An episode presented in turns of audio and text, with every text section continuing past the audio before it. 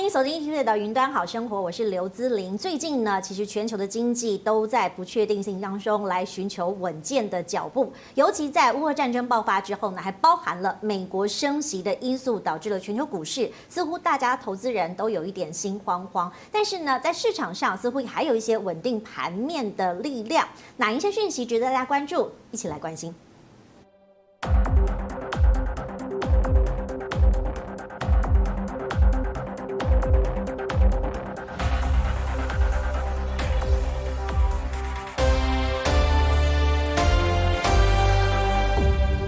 最近在盘面上焦点最受瞩目的议题就是升息了，因为它可能会影响未来一整年全球财经跟经济的市场变化。今天呢，我们节目非常荣幸请到两位非常专业的投资人，跟大家共同来解析未来呢在股市的操作，还有包含了资产配置要如何来处理。第一位要介绍的是永丰金证券的策略分析师陈宏瑞。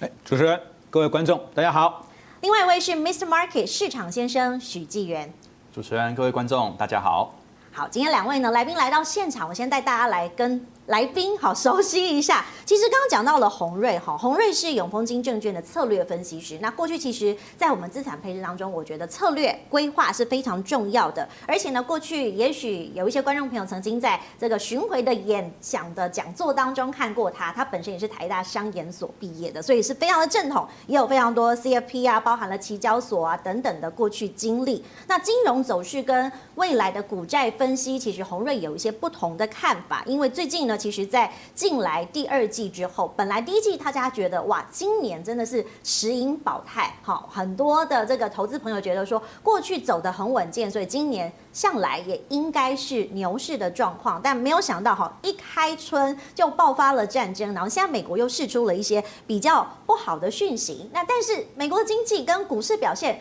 又相对来说乐观，宏睿你怎么来看这些讯息交错的因素造成的现象？我觉得哈。那么多讯息，我们还是要回到最基本的东西，就是决定整个股市走势是什么？决定股市走势的基本因素在于美国整体经济的状况。所以我倾向于我们要由最基本的来看，呃，过滤掉很多的杂讯，那样子让我们的投资可以比较安心一点。嗯，所以其实有一些经济指标，那因为美国经济很好，我也希望洪瑞来提出一些过去数字上面的建议，是来印证一下，哎，这个经济指标好，不是说说而已哈。好，我们来看哦，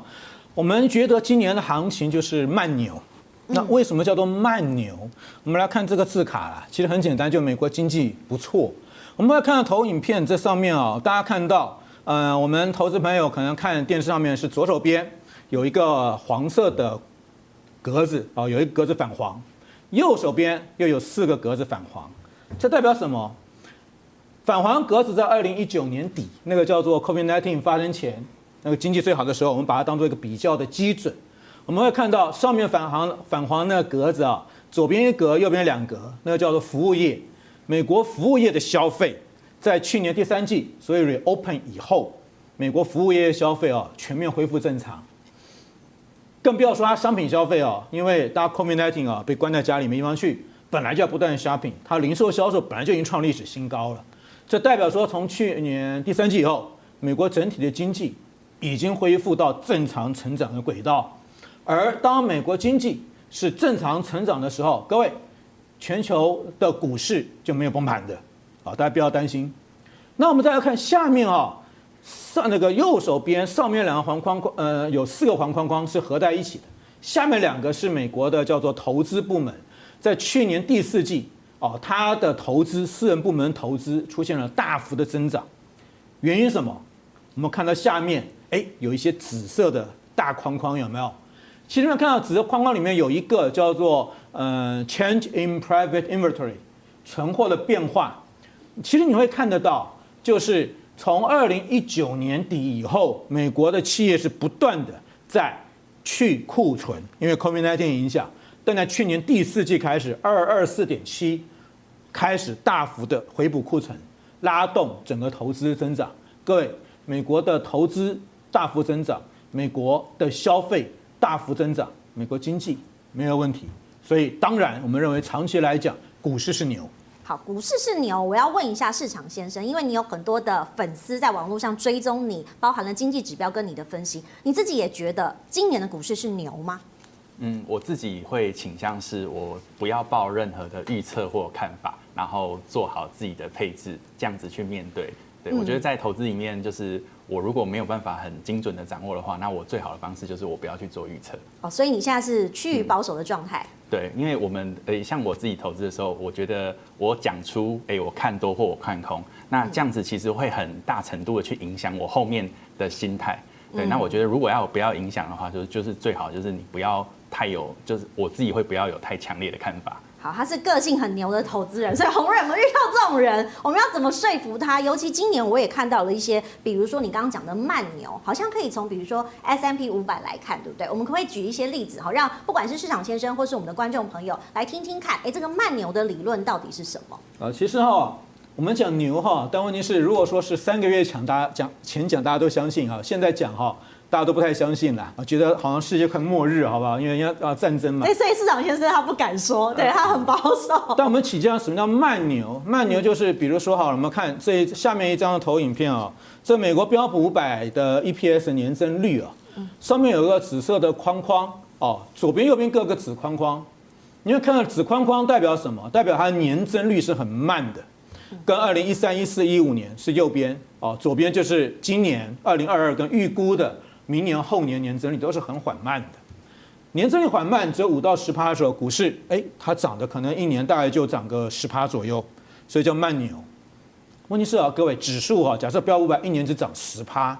年初四千八百点，年底五千三百点，各位不可能一天只涨两点，那么标准的走嘛，所以它就震荡很大，就进三退二，那刚好最近在退二啊，所以下很严重。但问题是，哎，因为获利，企业获利还在增长。美国整体经济都还在增长，所以我们当然觉得，哎，这个股市理论上来讲，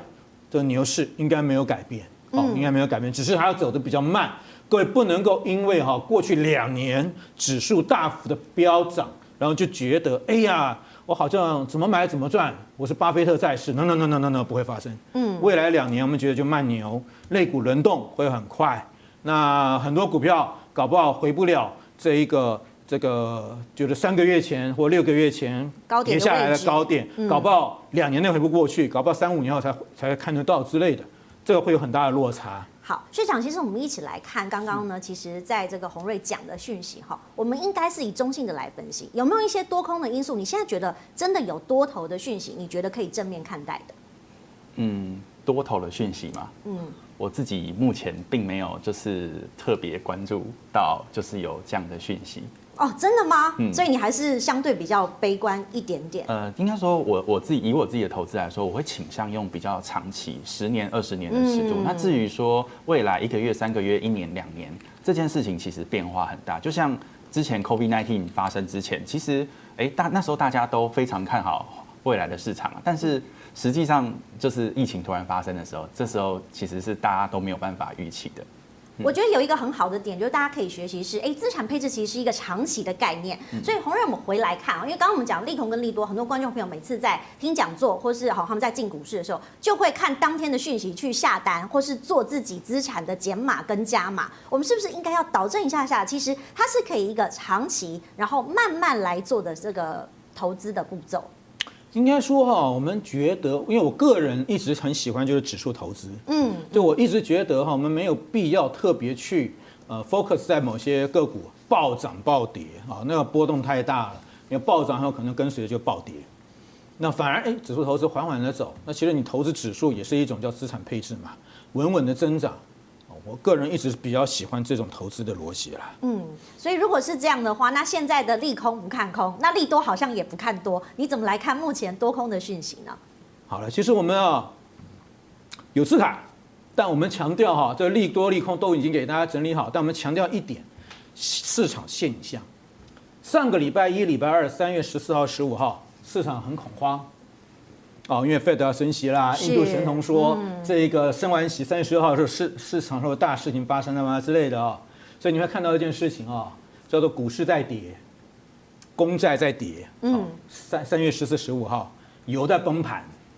黄金在崩盘，Cash is king，可是我们今天的主题叫做什么？大通膨来了，对不对？所以大通膨来了，cash is king。各位觉得这合逻辑吗？cash is king 啊，大通膨来了，让通膨吃掉你的 cash。那好像不太合逻辑，不合逻辑不能把这个钱投在这个市场上面啊。不合逻辑的事情，嗯，必然有人跑错棚，必然有人做错了啊。好，我现在有观察到你这个利多哦，观众朋友你也可以仔细看一下，为什么散户悲观是变利多？对，因为很简单哈，我们刚刚就讲了嘛，因为大家都在 cash is king 嘛。对。那大通膨时代，你存有那么多 cash，让通膨把你的存钱吃掉，这不合逻辑啊。嗯。那必然有事情错了，谁错了？我们来看一个东西，呃，我们觉得比较有可能错的是谁啊？这个东西啊叫做 AAII 的牛熊指标，啊，这个代表说美国他们会投这个 AI 是研究机构，他们会调查市场上的一般投资人、自然人，他们对未来的看法，哦，他们看多有多少比例，看空多少比例，然后那两个相减，哎，多空差距嘛。我们会看到图上有个圈圈圈起来的地方，就是呃，过去这几个礼拜看空的比例远远的多于看多的比例，而这个比例差不多啊，各位左边那一撮同样长度负轴以那负值的长度的是二零二零年的这个时候三月，嗯，跟那这个时候两年前这个时候一样悲观，各位散户一样悲观，然后二零二零年的三月我们都知道到现在。呃，那个股市怎么涨的？对，过去两年都赚翻了，结果哎，大家当时很悲观哦。嗯，对，所以我们当然觉得，哎，这可能在一定程度上是一个利多。哦，那其次呢，我们要看到很多人觉得有利空因子，通膨啦、战争啦、Fed 要不要升息啦、吧吧吧之类。其实总结来讲，就是一个通膨嘛。嗯，核心就是通膨嘛，供应链紧缩影响的也是通膨嘛。哦，因为供应链紧缩导致通膨拉高嘛。就大家关注叫做啊，通膨很高啊，美国二月份的 CPI 叫正的七点七点九趴呀，嗯，一月份七点五趴，二月份七点九趴，很高啊，很高啊。但不要忘了各位啊，我们看看这张投影片哦，这张投影片左边有个红色的小圈圈。对啊，为什么写没有十趴？不要来烦我，这是什么意思？因为你会看到左边有红色的小圈圈，那边有十趴，当年啊十趴的通膨。但你会看到这图上面很多阴影区域、灰色的区域，灰色区域代表是经济衰退期。各位观众，十趴的时候有经济衰退吗？没有，没有。那什么时候？一九五零年代初期，因为韩战导致大家觉得要世界大战了哦，战争，美呃会不会世界大战？嗯，然后呢，我们的那个时候。的一般的人就觉得世界大战怎么样？要囤货、囤粮、囤东西，什么都要囤，抢粮，什么都要抢，供给不一下子跟不上，需求暴增，所以瞬间 CPI 拉上去。但是各位，它造成一个很高的比较基期，导致说后继无力，就跌下来了。当年正十趴也没有产生所谓的景气衰退啊，所以现在哎才这个样子，你说再往上走高？我们觉得它真的就会衰退吗？根据过往的历史经验，并不一定。嗯，啊，所以我们觉得这个其实是很有商榷的空间的，所以有可能大家有可能过度的呃悲观了，在一定程度上。看到讯息呢，或者是数字，其实不用过于紧张哈，因为我们今天还是要一直强调，说资产配置是一个长期的概念。所以回到市场先生，过去在网络上有很多的经济指标，是不是有一些指标也可以值得观众朋友一起来了解一下？对，其实我觉得值得关注的指标有很多，我觉得今天我们就挑几个我觉得比较有趣的来跟大家分享。好，第一个想跟大家分享的叫做喜乐本一笔。好，十二本一比，像我们刚刚有分，呃，洪瑞有分享到一张图嘛，它是说 S&P 五百的盈余。好，那我们说我们做长期投资，股票是一个非常重要的资产类别，我们的获利、我们的报酬跟我们的风险，很大的来源都是来自于股票的资产。好，那那我们现在股票的资产到底是昂贵还是便宜呢？我们可以用说我们整体市场的盈余去除，呃，跟我们现在股价中间的一个比值，好来看。好，如果我们今天本益比就是在反映说，哎，现在价格到底是相对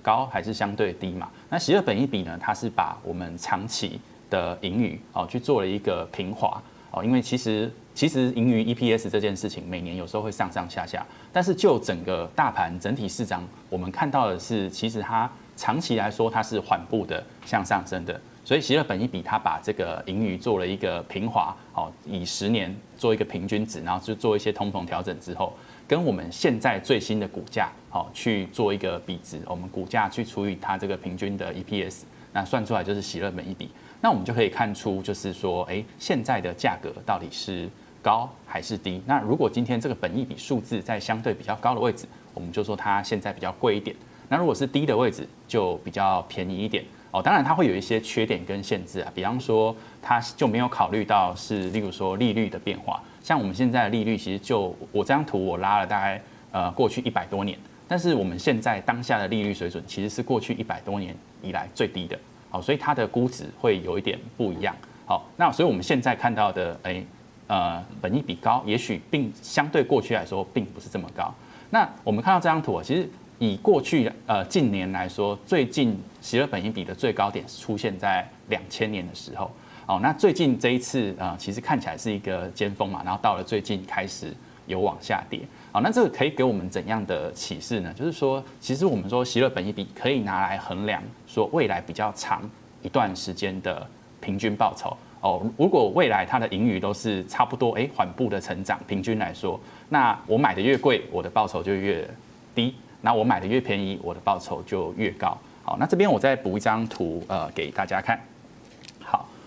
这是一个呃研究机构啊，叫 Crescent Research，然后他做的一个研究，他把我们刚刚希勒本益比那一张图跟未来十年的报酬叠在一起。好，绿色的柱状图就是啊，我们从那个本益比当下，好，未来十年的报酬。然后大家可以看到，像过去两千年，然后那时候一路涨到高点的时候。哎，你会发现它那个绿色哦的柱状图，哎，是非常的低的，甚至是负值。好，那就是说我们买在很贵的时候，其实你可以预期以后得到的报酬是相对比较低的。但是啊，你如果在我们的线图哦，就是这个希勒本益比比较低的时候买，你会发现它那个绿色柱状图相对是比较高的。你会发现这个线跟这个柱状图是有一个成反比的。状况，那这对我们投资人的帮助是说，我们在资产配置的时候，其实希勒本益比它并没有预测短期的功能。你说，呃，最近它现在数字很高，那未来一年、两年、三年会涨会跌，其实它完全没有任何短期的预测功能。但是我们投资，如果你今天是十年、二十年、三十年，那你心里会比较有底，说如果在做一个长期投资决策的时候，我大概会得到怎样的报酬？你可以借由这张图来去得到这个答案。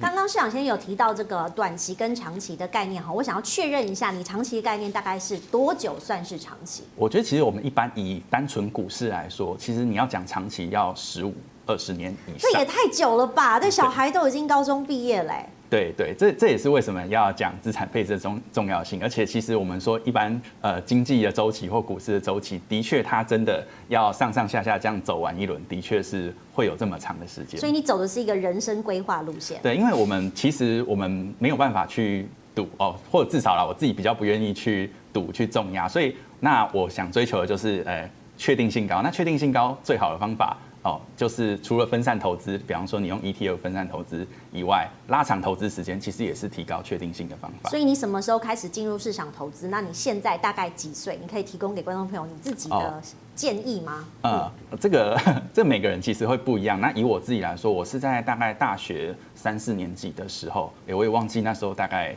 几岁？大概反正十多年前，不愿意承认，大概是二十出头啦。嗯，对。然后我现在三十五岁，哦，所以他真的是走一个十五年的路线。对，但是我并不是马上就学会这些啊，我也是过了好几年才哎慢慢了解这些事情，这样，所以前面有花一个时间在学习。嗯，所以在学习的曲线当中，我们看到市场先生给大家很多的参考值。那刚刚呢，其实讲了这么多，也有一个东西是你其实每一年都会再去检视的，叫做美林时钟，对不对？因为我们一直在讲循环的概念哦。其实刚刚呢，洪瑞也有讲哦，这个景气循环，其实哎，大家不要太过于看在当下。所以如果以美林时钟的概念来看，你会请大家或是投资的朋友，这个观念上要如何比较有一个正确的态度？哎，我需不需要先跟大家分享一下长短天天气？好，可以哦，可以，没问题。对，嗯，好，刚刚我们跟大家介绍希勒本一比嘛，那这边额外再跟大家分享一个，我们希勒本一比它是一个比较长线的观念。那我们再讲一个，其实最近我觉得大家可以关注的是长短天期殖利率的利差。好，那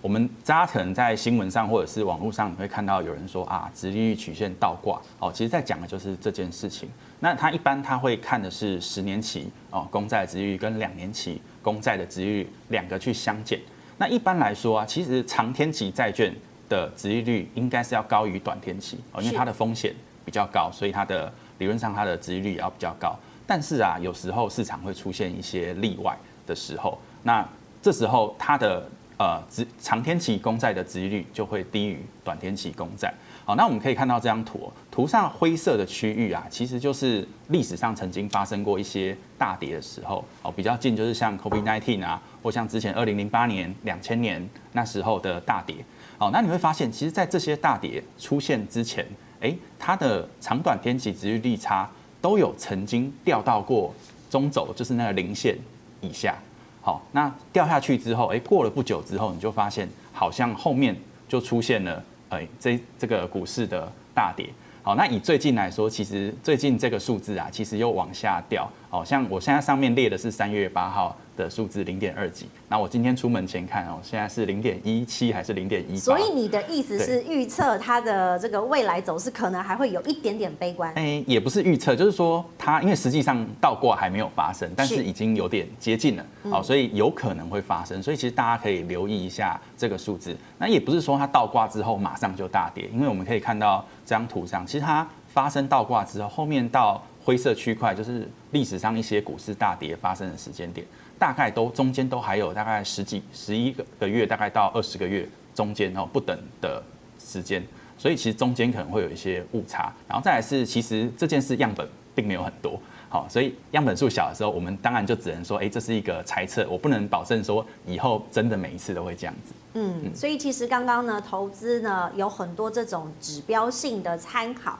那我们再回到所谓这个景气循环的部分，所以美林时钟是一个什么样的概念？好。美林时钟时钟啊，它在英文里面它叫 investment clock，然后就投就投资时钟的意思啊。那它里面它把我们的景气，好，根据通膨上升跟通膨下降，还有根据我们的经济成长跟经济衰退，然后把它把它整个投资的周期分成四个象限。好，那这四个象限分别就是说，我们今天有呃通货再膨胀。然后到过热的阶段，然后到停滞性通膨，好，然后到通货膨胀，然后到呃到我们今天的呃复苏阶段，好，就是它会有一个循环的周期。那不同的周期其实会有当下表现比较好的资产类别跟比较好的产业类别，那也会有当下表现比较差的资产类别这样子。那历史上会有一个给我们美林时钟给我们最大的经验，并不是说我们真的能够很精准的去预测说，诶，现在是什么时间跟接下来什么时间点会发生趋势的转折，而是说美林时钟你如果观察它过去的历史，会发现它其实是有一个周期性。那这个周期性呢，这边有一个美林研究小组他做的一个研究，好，那你会发现啊，其实它的周期性，它会在四个周期里面按照顺序，好，一、二。三四这样子一个一个周期去变化，那当然它中间会有一些来回的穿插，比方说，哎，你今天是第一个周期，然后接下来你会进入到第二个阶段，然后再进入到第三个阶段，但是可能又会折回来到第二个，然后到第三个，然后进，那再进入到第四个阶段，然后最后再回到第一个阶段，好，就是所以它这个周期的时钟是有这样的情况。那以我们现在的状况来说，其实现在的状况比较是介于呃过热。跟通货再膨胀之间，那以这个美林投资时钟，它的经验告诉我们说，诶，在从过热阶段，像过热阶段可能表现的比较好的，会是像例如说哦科技股啊、工业类股，好，然后表现的比较差的会是一些呃非必需消费品跟材料产业，好，那原呃原材料这些，但是如果到停滞性通膨表现的比较好，就会是像呃 commodity 啊、原油啊，然后还有一些呃。公用事业这些能源类的东西，好，然后，但是如果我们看现在的状况，其实现在状况你会发现，如果我们看过去三个月到半年表现最好的，其实是以产业来说是能源类股。那以产以资产类别来说，其实原物料也是上涨的非常的多。好，像最近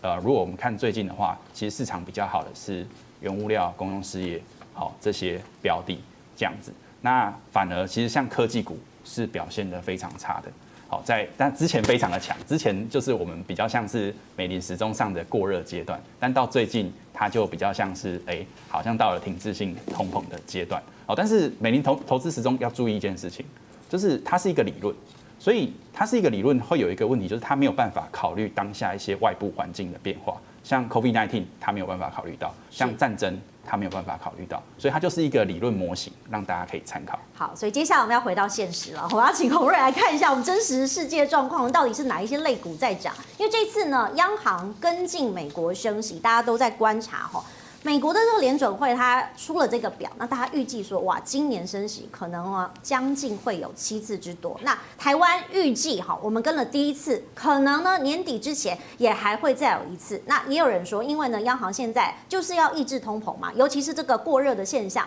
呃，大家都在看哈，过去经济好像走的一个很高点，然后尤其在房地产啊，或者是有一些呃物价指数的部分哈，央行似乎在做一些经济调控，所以以这个方面来说，洪瑞你怎么来看哪一些类股其实有机会表现？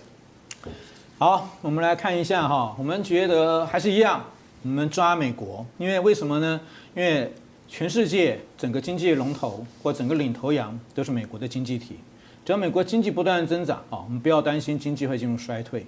那我们来看一下这张投影片啊，这是根据我们过去啊大概三十年左右的时间，二十多年，美国三次所谓的景气升息循环中间哦，标普指数跟标普有十一大类股哦，他们的这个各个类股的涨跌幅的平均数值啊，好，大家看到了，以指数来看，几乎都是涨的。各个类股都是涨的，啊，简单说，就基本上在升息循环期间，对股市来讲是有利的，嗯，只不过啊，各位，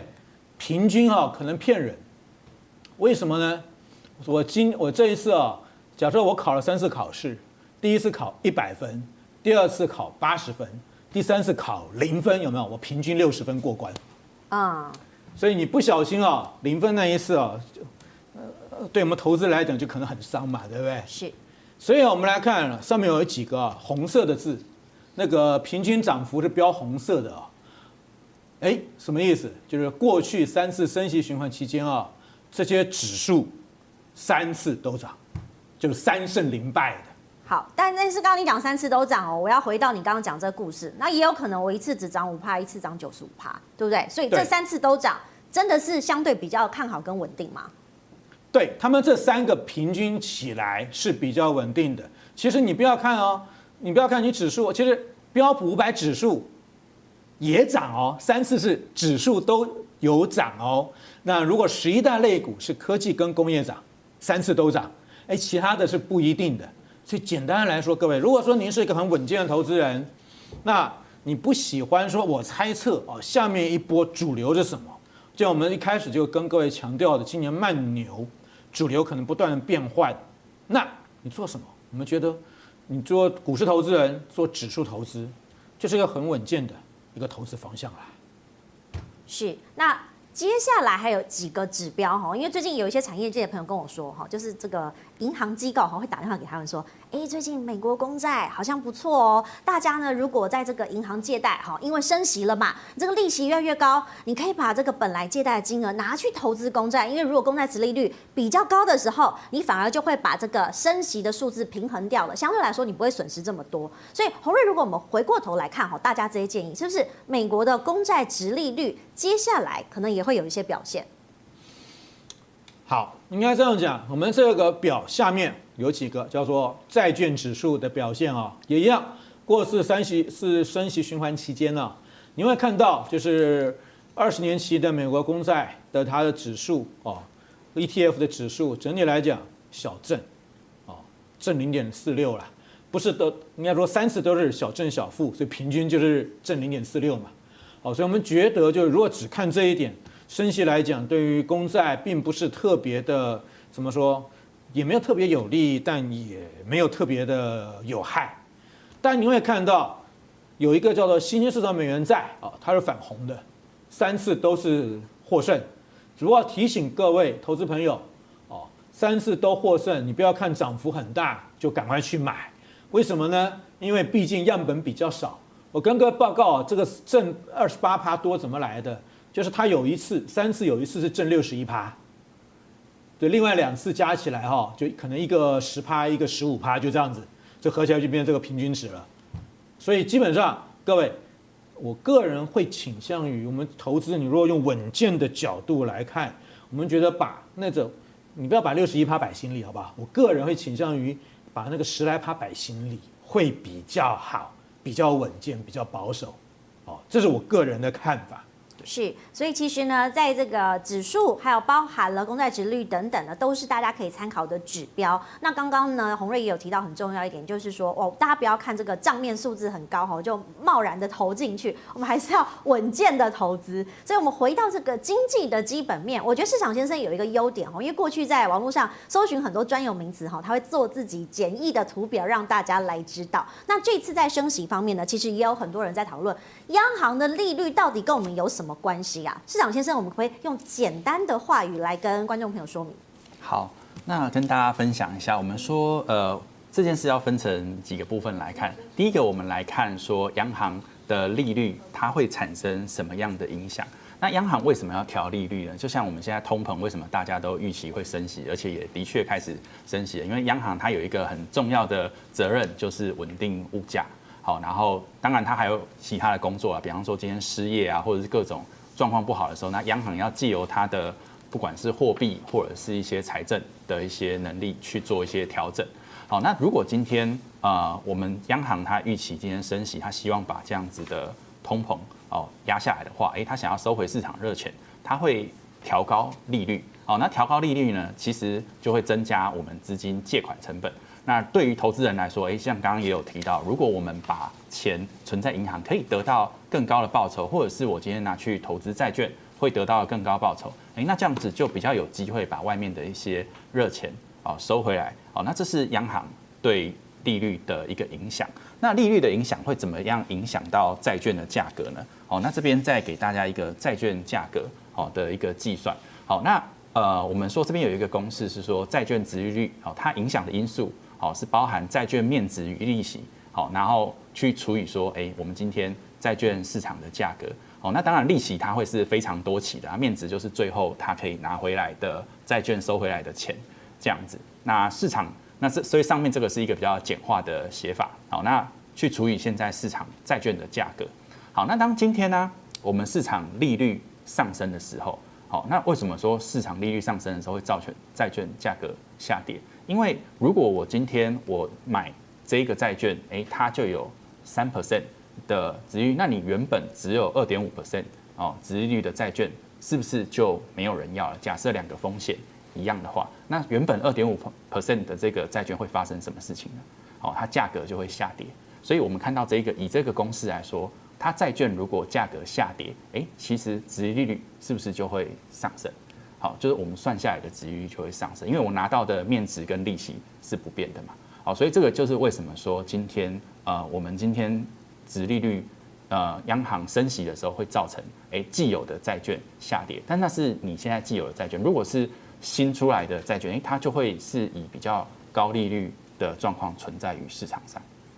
讲了这么多哈，我觉得有一个非常关键，就是哎，我们挂号里面有一个变动，所以其实市场上还是有很多不稳定的因子。那如果以你刚刚讲长期投资的心法来说，是不是还有一些建议可以给观众朋友？嗯，哦，这边分享说，呃，一些我觉得在我们心法上的一些建议啦。其实我们说，我们今天有一个很重要的主题，就是资产配置。那对一般人来说，我觉得有几个重点可以注意。哦，第一个是了解资产的特性。像我们一般人，大多数人在学投资的时候，你可能只了解股票，但是呃，你也没有了解其他资产，比方说，诶，不同类型的债券哦，高平等的债券、低平等的债券这些，那或甚至即使是股票哦，你也没有了解说，呃，股票它的，我们大家都只关注说，诶，股票可以帮我们赚多少钱，但是股票的风险到底有多大？我觉得这个是我们可以先去了解的。你先了解每一种资产它的报酬跟风险的特性。好，然后你才知道说，哎，其实这样子会怎么样去影响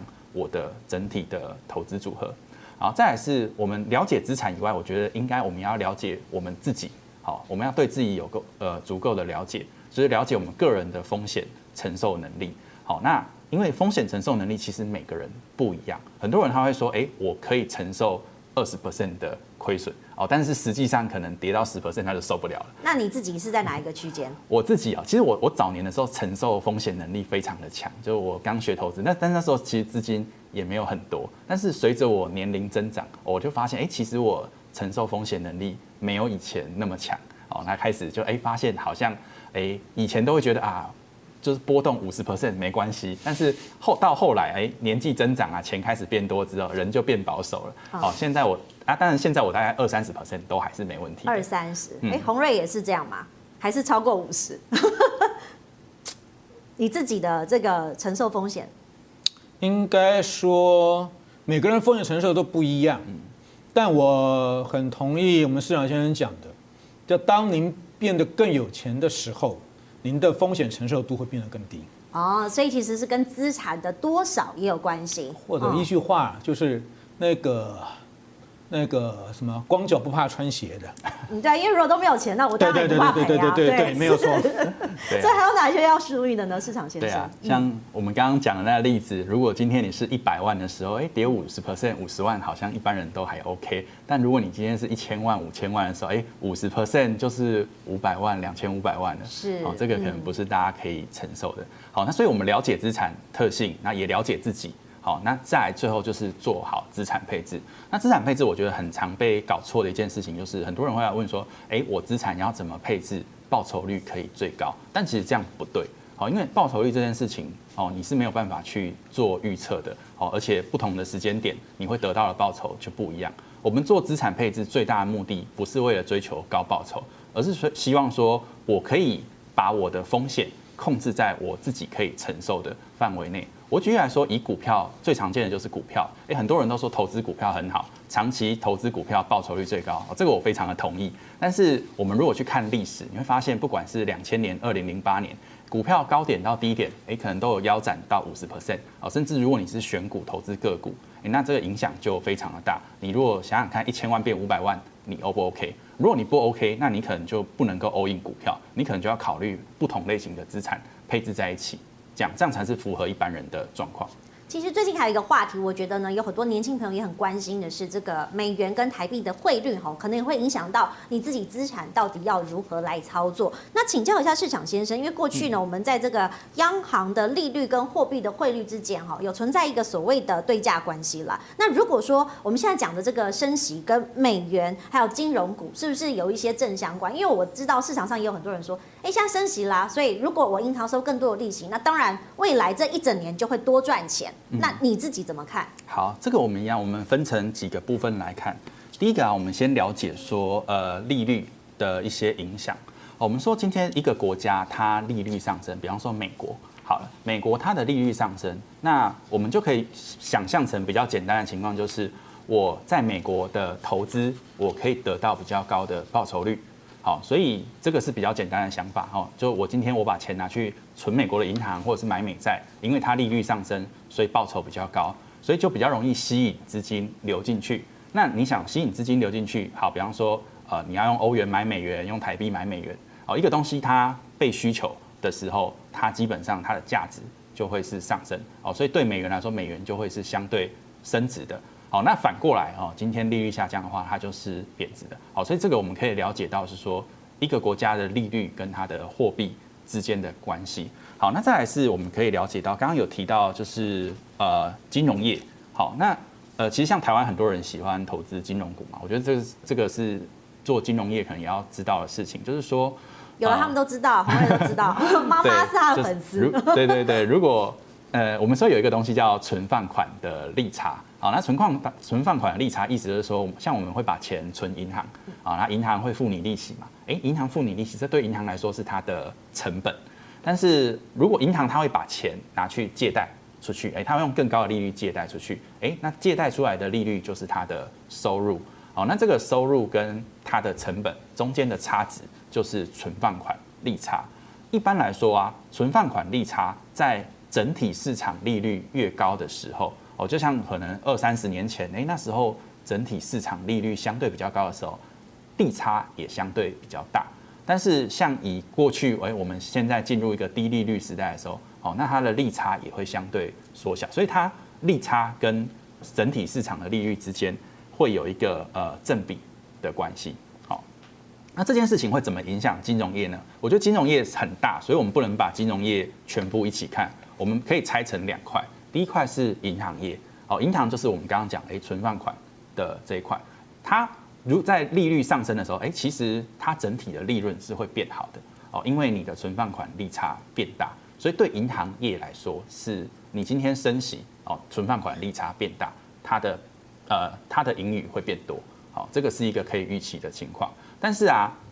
金融业还有其他的，比方说金融业里面很大的一块寿险业，哎，它其实很大一块是在做投资，是在管理资产。那升息对我们来说，其实是整体的机会成本上升，估值下降。所以寿险业它持有的很大的资产，其实它的资产是会的价值是会下滑的哦，所以这个这件事对寿险业来说其实是有伤害的。所以同样是金融业，其实会对不同的区块它有不一样的影响。好，我们看完了影响之后呢，我要回到哈，真的在金融业从事的这个 鸿瑞。鸿瑞其实我们这一波呢，看到很多不管是年轻的投资人，或是比较资深的投资人，他们都有一个共同的概念，就觉得说，哇，美元其实强势，或者是长期来看。还是呢，相对来说比较安全一点点嘛。因为如果说美国经济一直都会好，然后又它是美国的这个世界火车头哈，所以现在不管是美元的保单哈，或者是美元的商品，或者是直接投资美股，相对来说年轻人的这个意愿是非常高。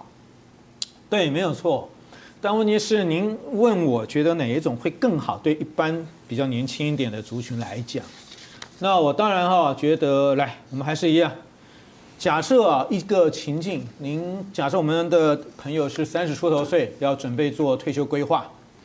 准备做个三十年。两种情境，一个啊很有钱，某甲一千万来做这个年利率三趴商品，不管是保单也好，定存也好，好像不太容易哈。第二个某乙呢，他年报酬率抓的不多，只要七点六趴就好，他每个月啊存三万块去做定期定额，三十年后各位。他们累积资产就如这张图所示，蓝色那条线就是每年利率复利三趴，会到两千四百多万；橘色的呢就是定期定额，每个月三万就好，一年三十六万，然后呢三十年累积是一千零八十万，跟一千万差不多，但是您会累积出四千两百万的资产。各位，那您觉得如果说要做退休理财规划做什么？哎，七点六趴是什么？七点六趴是从一九三二年到二零一九年，美国道琼指数的年复合报酬率，它一年平均下来复利涨七点六趴。哦，所以觉得美股相对稳定。对，或者说如果您要希望能够做存股，或者说累积一个退休资产的话，那当然您需要这个报酬率大概就要七到八趴，才有可能做退休规划。好，那如果是我啦，好，我很年轻，好，我就自己说我要做三十年的话，那我现在抓七到八趴好了。那鸿瑞你会怎么来建议我？我现在适合有哪一些跟美元相关的商品可以购买？好，那么当然呢，我们前面有讲嘛，就是在升息期间三次这一个甚至四次往前三到四次景气循环升息期间，标普五百指数都涨的。所以对我而言，我个人觉得最简单的投资，或者您风险相对来讲最小的投资，不对说不能说最小了，比较小的投资，比较稳健投资，当然就是做指数投资，投资 ETF。那其实你可以考虑这些标的，像美国标普五百的 ETF，或者说美国纳斯达克一百指数 ETF。哦，那这一张图，下面这张图是标普五百二零一九年以来的周线走势，哎，周线走势图吧。哦，那注意。最大彩蛋就在未来一分钟。这张图告诉我们啊，各位，您要看到我们只留一条均线啊，叫做年线。从就是上面绿色那一条 QQQ 的线哈。从来呃，如果因为是放大来看啊，所以几乎没有下跌过哈，走势向上。对，重点是二零一九到现在，这次是第六次它跌破年线，指数在美国景气没有衰退的时候。它跌破年线，好，机会来了，就是机会。对，嗯，所以这一次这一波，那也有一些人说，哇，美元相关的商品这么多，我们刚刚讲的指数基金嘛，哈，还有包含了呃这个你刚刚讲的 ETF 或个股等等的。哎，那如果有一些年轻人说妈妈叫他买美元保单，你会建议吗？我个人觉得，呃，如果他家财万贯是一回事，就我这种一般的上班族来讲，我个人不会建议，因为那个你可能只是单纯在存钱，嗯，那他的报酬跟投资的概念就不一样，对，那是一个存钱的概念，嗯，而我们这种可能相对来讲比较年轻一点的上班族的话，那我们可能需要让我们资产变大是比较优先的，嗯，所以我会觉得。我个人连我个人自己的保单，我都只有那种一般的就是最简单的那一种，跟就是如果我不小心怎么样了会有理赔，然后还有健康保险就这样子。好，回忆一下市场先生，所以你自己如果跟美元相关的商品，你会买什么？嗯，其实呃我自己的主要的资产配置也都是以美元计价的商品居多啦。好，就包含其实你说美国个股、美国 ETF 还有美债这些这些类别为主。是，那你怎么购买？对，因为你从大学开始买，我相信我们应该差不多大哈，所以如果从大学开始买，我记得我那个时候要买美股是一个不太可能的事情哈，你要在海外有账户。那最近因为很多年轻人都会跟我说，他们其实用国内的 App 就可以来从事美股的投资，所以你现在有更改你的投资方式吗？对。早年的时候，的确，因为早年国内的那时候要买呃买美股商品是比较困难的，好，那因为它的费用会相对比较高。但是我观察就是到最近两三年，哦，因为我们也很很多网友会来问这个问题。最近两三年，就是国内付委托开始就是把费用哎、欸、往下降。那我们讲的费用其实最关键的并不是说手续费，因为手续费其实台湾现在各家都差不多哦，大概都有零点三 percent 到零点五 percent。左右，那但是有一个费用，大家要就是使用国内的副委托要非常注意的，就是它的最低手续费。那早年的时候，为什么我那时候没有用国内的管道？我那时候是用国外管道去买投资美股。好，那因为最低手续费那时候在国内要这个数字要非常的高，可能一个呃最低一次就要收三十五十美元，甚至我还听过有的要一百美元的手续费。对，那但是到最近两三年哦，这个数字有国内很多家券商都有降下来。好，然后像我自己印象很深刻的就是，哎，我那时候就听到，哎，有降到四美元，然后还有降到一美元。对，国内其实最早开始降这个呃最低手续费门槛是呃永丰证券，呃永丰金证券的大户头，哎开始降，然后最近好像降到零了的样子。降到零，真的吗？洪瑞，这是真的吗？对，没有错了，就是降到零。如果我们的投资朋友哈。想要用我们永丰金的平台做存股的话，是，因为我们如果说，哎，您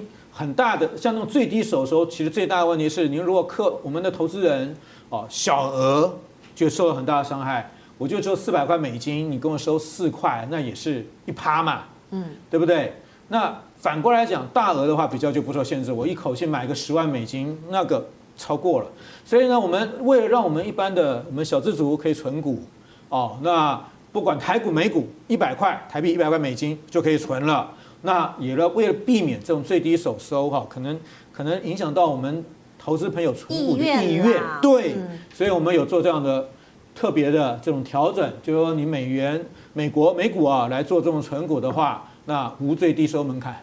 嗯，好，有特别做一个调整，希望让我们投资们朋友哈能够呃来存股。那当然你会看到。下面哎，我们投资朋友比较爱存的个股是什么呢？下面各位也看得到啊，其实就是比如说各种 ETF 啦，哦标我们刚刚讲的什么纳斯达克 ETF 跟标普五百 ETF 都有，哦那台股的话也有存股的服务啊，什么零零五零啊，大家耳熟能详的标的。对，因为现在有点买不起了哈，真的很贵。我个人是觉得你不要看它贵，你要看它的有没有正的 percent，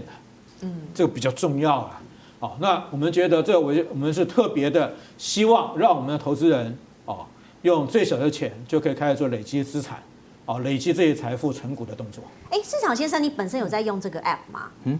我自己因为我哎，我我有下载，然后我有来用这样子。那你买的是什么样的商品呢？嗯，偷偷的透露。哈，偷偷的透露，你大概买了什么样？不能讲标的，不能讲标的。好，大概好了，那没关系，反正我们综合的这个标的 ETF 上面有给大家参考。不过我也还有一个问题是，最后我要请教洪瑞哈，因为刚刚讲的台股跟美股，我相信很多人，比如说像市场先生，很早就投资，他想要做一个整合，因为早期我们在年轻的时候都投资台股嘛。那如果本身有台币跟美元，那我要怎么来做一个账户的整合呢？呃，应该是说我们自己，我们永丰证券也有相关的大户头的服务嘛，或者说它本身就是可以做一个类似，您在上面一整个看盘的软体，那打开来以后，呃，各式各样的那台币啦、外币啦，你都可以看得到。那当然，这个在一定程度上就叫做账户整合了嘛。或者说有一些投资朋友知道，有可能资产比较复杂哦，可能有呃债券啦，有。ETF 啦，有海外期货啦，那永明证券这边平台也一样，可以在上面都可以看得到，都可以帮你整理得清清楚楚，整体资产配置比重是多少趴，都可以搞定。好，今天非常谢谢两位呢带来精彩的讯息，也希望大家呢能够灵活运用手边更多的资源来资产配置，未来呢投资更有机会。今天非常谢谢两位，也欢迎你继续锁定我们的云端好生活，我是刘姿玲，我们再会，拜拜，拜拜。